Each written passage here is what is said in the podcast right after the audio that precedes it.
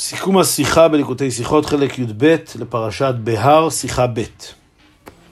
נאמר בפרשתנו, וכי ימוך אחיך וגומר, גר ותושב וחי עמך, אל תיקח מאיתו נשך ותרבית. מסבירה הגמרא שהכוונה היא שהאיסור להלוות בריבית הוא דווקא ביחס ליהודי. כלומר, כי ימוך אחיך, אל תיקח מאיתו נשך ותרבית. דווקא ביחס לאחיך. מה שנאמר גר ותושב וחי עמך, זה דין אחר, שבגר ותושב, גר תושב, שהוא גוי שגר בארץ אה, ומתנהג על פי ההוראות של התורה, אז וחי עמך, יש מצווה להחיותו, אבל אין איסור להלוות לו בריבית. בנוסף לזה פוסק הרמב"ם, של ביחס לגוי, אז לא רק שמותר להלוות אותו בריבית, אלא זה מצווה, לנוכרי תשיך, זה מצוות עשה להלוות את הגוי ולגבות ממנו ריבית. כלומר שיש כאן אה, שלושה גדרים בעניין הלוואה בריבית. ליהודי אסור להלוות בריבית, לגר תושב מותר להלוות בריבית אבל אין מצווה, ולגוי יש מצווה להלוות בריבית. הן אמת שבעניינים אחרים, בדיני ממונות, יש איסור לגזול מן הגוי, ויש איסור להונות את הגוי, ולרמות את הגוי וכולי. בדברים האלה גוי ויהודי שווים, שאסור לגזול ואסור להונות.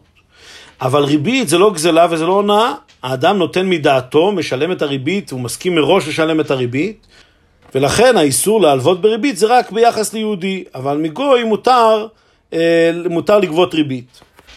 אלא שעדיין צריך להבין למה התורה הופכת את זה למצווה. מה ההיגיון שיהיה מצווה מיוחדת להלוות לגוי ולגבות ממנו ריבית? מבאר הרבה בהקדים מחלוקת בדין מחילה בריבית.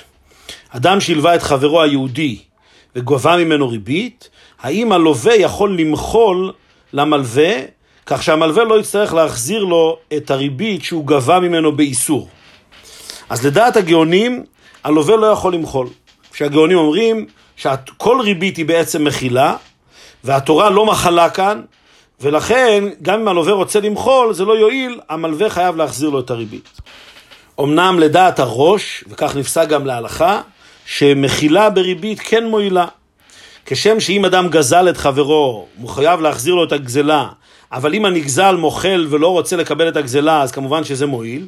כך גם בריבית, אמנם הוא גבה את זה שלא ברשות, אבל אם הלווה מוכן לוותר על הריבית הזאת, שלא יחזיר לו אותה, אז המחילה מועילה. אז מה אם כן סברת הגאונים, שאף על פי שבגזל מחילה כן מועילה, אבל בהלוואה בריבית הוא לא יכול למחול?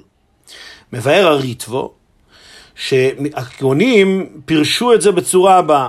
כיוון שהתורה הטילה על המלווה בריבית חיוב להחזיר את הריבית, אז יש כאן חיוב מן התורה. זה לא קשור בין האדם המלווה לבין הלווה שהוא חייב ללווה כסף. ולכן הלווה לא יכול למחול. זה חיוב מיוחד שהתורה הטילה עליו, הוא חייב לשמיים, הוא חייב כאילו את החיוב לקדוש ברוך הוא. התורה חייבה אותו לשלם את הריבית, ולכן הלווה אין לו את היכולת לוותר על החיוב הזה.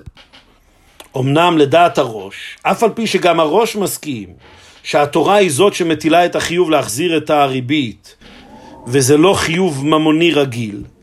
אף על פי כן, הגדר של החיוב הזה שהתורה מטילה עליו, זה להחזיר את הממון לחברו. ולכן לחבר יש את הזכות למחול על החזרת הממון. כלומר, לפי שניהם, הן לשיטת הגאונים והן לשיטת הראש, יש כאן חיוב מיוחד שהתורה מטילה על המלווה בריבית להחזיר את ההלוואה, אבל הם נחלקו מהו הגדר של החיוב הזה. לדעת הגאונים, החיוב הזה זה חיוב מעין רוחני, זה חיוב שהתורה הטילה עליו חיוב לשמיים. התורה מחייבת אותו להחזיר, וזה בכלל לא בידיו של הלווה למחול על הכסף הזה. לעומת זאת, לדעת הראש, אמנם זה חיוב מלמעלה, חיוב מיוחד, אבל החיוב הזה, הגדר שלו זה להחזיר ללווה את כספו, ולכן הלווה עדיין יכול למחול על כך. לפי זה שהן לשיטת הגאונים והן לשיטת הראש, הכסף של הריבית שכבר ניתן למלווה, הוא לא כסף של הלווה, הוא בעצם כסף שכן שייך למלווה, רק שיש חיוב שהתורה הטילה עליו להחזיר את זה. לפי זה יהיה אפשר להבין גם דין אה, בדין החזרת ריבית. הגמרא אומרת, וכך נפסק להלכה, שאם המלווה בא להחזיר את הריבית שהוא גבה, מכיוון שהוא רוצה לעשות תשובה, אז אה, אין מקבלים ממנו, לא ראוי לקבל ממנו, ומצידו הוא צריך לנסות להחזיר, אבל אה, הלווה לא יקבל ממנו חזרה.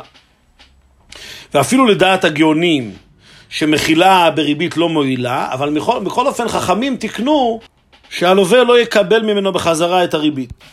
מה ההסבר הפנימי בכך? אומר הרב, מכיוון שיש חיוב על האדם אה, לעבוד את השם בכל ממונו, וכל מעשיך לשם שמיים בכל דרכיך דאהו. זה אומר שכל הממון ששייך לו, הוא צריך להשתמש בו לעבודת השם. ולכן התורה חסה על ממונם של ישראל, כי התורה רוצה שיהודי יהיה לו את הממון ששייך לו וישתמש בו לעבודת השם. ובסגנון תורת החסידות, שבכל דבר גשמי בעולם יש ניצוצות קדושה, והממון ששייך לאדם מסוים, זה אומר שניצוצות הקדושה שבממון הזה שייכים לנשמה של היהודי הזה, ולכן היהודי הזה הוא זה שצריך להעלות אותם לקדושה. ולכן כאשר לאדם יש הזדמנות להלוות את כספו ולגבות על כך ריבית, אז בעצם זה שיש כאן הזדמנות להרוויח סכום נוסף של כסף, זה אומר שיש את היכולת לברר את הניצוצות שבסכום הנוסף הזה ולהעלות אותם לקדושה. וזה בעצם מתפקידו ומחובתו של האדם להשתמש בכל מה שהוא יכול להשיג על מנת לברר את זה לקדושה. אלא שאם מדובר כאן על הלוואה ליהודי, אז התורה אוסרת עליו. התורה אומרת, פה אסור לך להשתמש בניצוצות האלה לקדושה, ואתה צריך בעצם לדחות את הבירור של הניצוצות האלה, לא לברר אותם. כשם שבמאכלות אסורות לדוגמה, האדם אסור לו לברר את הניצוצות שבהם, כי התורה אסרה עליו לאכול אותם. אמנם אם הוא כבר הלווה בריבית והוא כבר קיבל את הריבית לידיו, אז כעת שהריבית כבר נמצאת אצלו, זה אומר שיש לו יכולת כעת לברר את הניצוצות האלה לקדושה, יש לו יכולת להשתמש בממון הזה לשם שמיים, ולכן חכמים אומרים שלא ראוי לקבל ממנו את הכסף בחזרה. לפי זה יובן גם למה יש מצווה להלוות לנוכרי בריבית. מכיוון שאם נקרתה בדרכו של היהודי ההזדמנות להרוויח כאן עוד כסף ולהעלות עוד ניצוצות לקדושה, בפרט שהניצוצות האלה נמצאות כעת בידיו של גוי, אז זה שיש לו הזדמנות כעת להעביר את הממון הזה מרשותו של הגוי לרשותו של יהודי ולהשתמש בו לעבודת השם, אז בוודאי שיש כאן מצווה לעשות כן. כי על ידי זה הוא מברר את הניצוצות האלה שניתנה לו את ההזדמנות להעלות אותם לקדושה. ולכן התורה אומרת לנוכרי תשיך. שאם יש את ההזדמנות לברר את הניצוצות שבכספו של הנוכרי, אז יש כאן גם מצווה לעשות כן.